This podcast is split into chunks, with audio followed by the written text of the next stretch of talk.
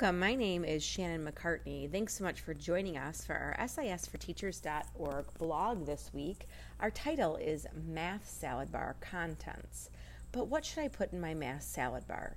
This is a very common question we get from teachers who are excited about using manipulatives, but really struggling to determine which manipulatives are the most important as they integrate concrete, pictorial, abstract, which I call CPA, means into math instruction.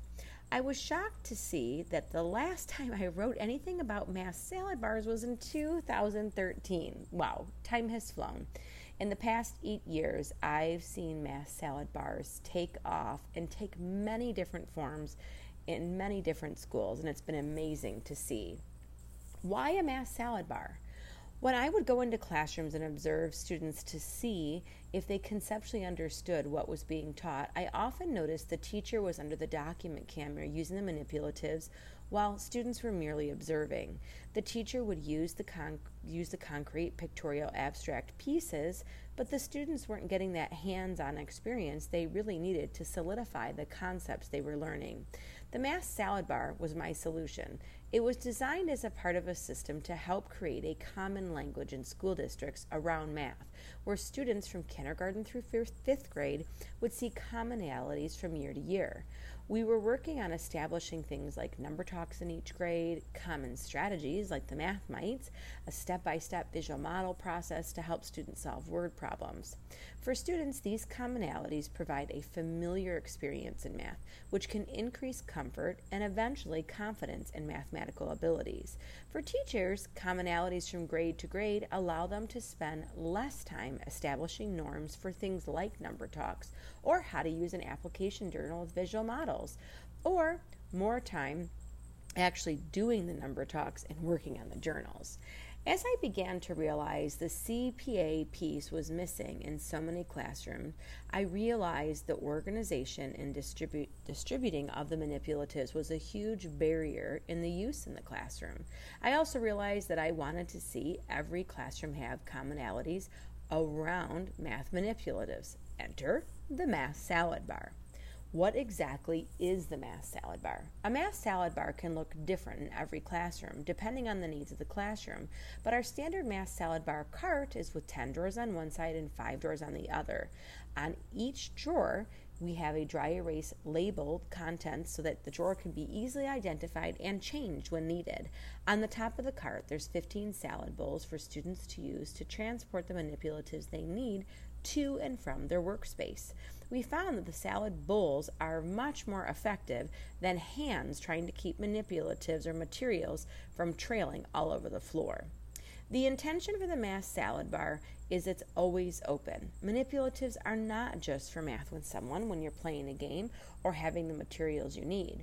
If you're doing independent work or even group work with the teacher, the salad bar gives students the ability to access any of the materials that they can do to help them at any time while keeping things neat and orderly and efficient. Now, obviously, with the COVID pandemic, math salad bars might have taken some common twists and turns as we tried to keep everyone healthy and safe. Instead of one place for everyone to get manipulatives, many schools create mini, uh, individual salad bar kits for each student that included some of the essential manipulatives like two sided counters, dice, a counting buddy, maybe a number line, or a set of cards so students can interact with different games. This can still require a lot of maintenance though. So even if you're creating individual kits, I still encourage you to develop that common place where students go to refill it. If a student only has nine counters and they're supposed to, have, supposed to have 10, they will inevitably realize it while you're teaching. You don't want to have to pause your lesson. Go find the counters in the old peanut butter jar on the second shelf in the closet when they could just go to the salad bar to get the counter using this math salad bar for math with someone.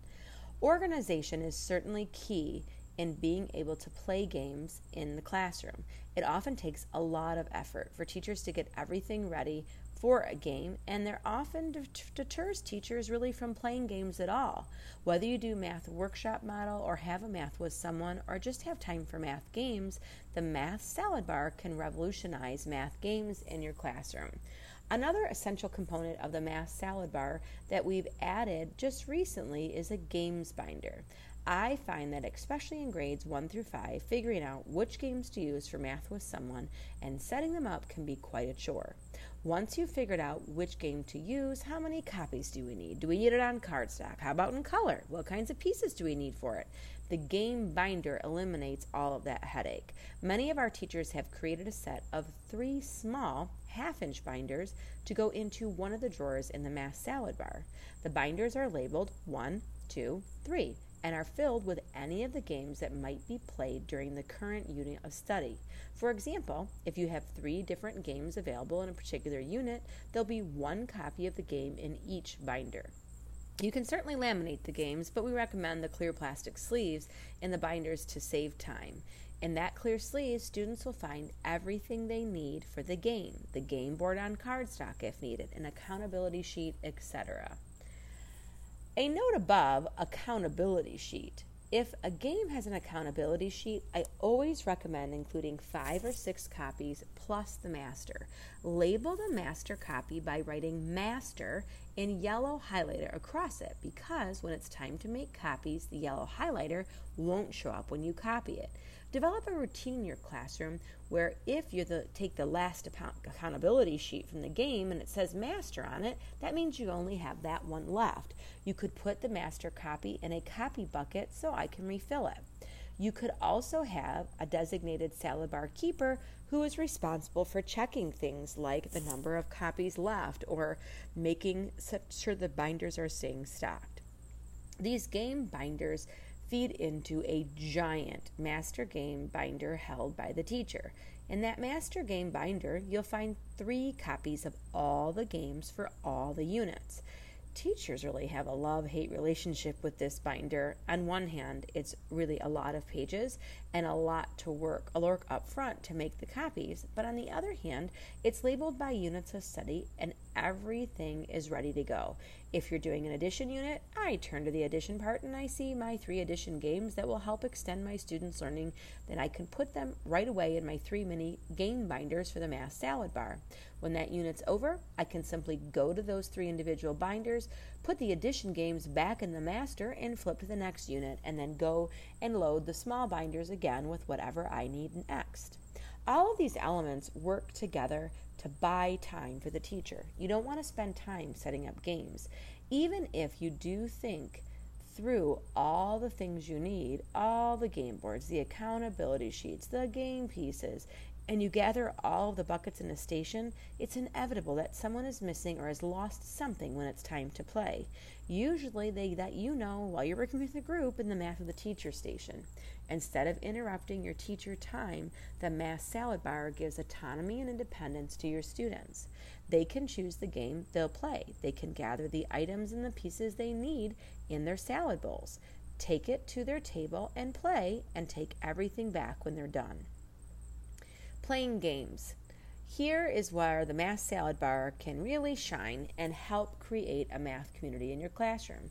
In second through fifth grade, I often don't like to spend class time teaching students how to play games in for a particular unit. Instead, I provide a tutorial video for students to watch, like the ones we have on our MCube membership or the ones from YouTube. Let's be honest, kids go to YouTube to look up everything. So let's use that. Check out some of our free game tutorials here in the blog. Let's say we're playing multiplication Tetris. Always a crowd pleaser. Check out the tutorial video here. On Monday, students will watch the video. They'll talk about the rules, the different levels, and then make a plan for how they're going to play. The next day, they grab the game from the game binder, fill their salad bowl with any materials they need, and they're off. But what do I actually put in the math salad bar? Okay, in this section, hopefully by now, you love the idea of the autonomy and the organization of the class salad bar as much as I do. Now, the next big question often goes something like this I'm doing, you could fill in the blank, fractions, an addition, or decimals. Shannon, what should I put in the math salad bar? Well, There will be certain things you will always have in the math salad bar. The stagnant drawers will have things in it, just like always, like two sided counters, clear counters, dice, number lines. In K2, many of our teachers have stagnant drawers filled with appropriate levels of deco dots. As they incorporate more manipulatives in the lesson, you'll start to realize quickly what your stagnant drawers should be and what you want to have access to. The other drawers will also be loaded with materials you'll use for concrete pictorial abstract. For example, if you're going to be doing place value, let's say in second grade, you'll want to have the T-Pops place value mat, place value discs, and place value strips available. If you're doing place value with decimals, then obviously you need to have the decimal strips and decimal discs in their retrospective drawers as well. You'll also want to have base 10 blocks ready for your proportional manipulatives. I try to at least put 15 sets of manipulatives in each drawer, assuming you have a class set of 30. This way, even if I'm doing whole class instruction, students can access the manipulatives in small groups. As I was writing this post, I really wanted to do something to help teachers with their own math salad bar and running. Since what do I put in it is often a frequent question asked, I decided to make a list that you could use in each grade level organized by unit so you could see what to put in the math salad bar. We do work with nine different math series, so these units might not match up with yours perfectly, but you'll be able to get a really good idea of what tools are needed for the place value unit or the fraction unit, and so you can have it loaded and ready to go. Making materials student ready.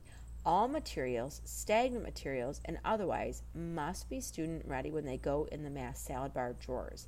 Student ready means that a kid can grab it and go.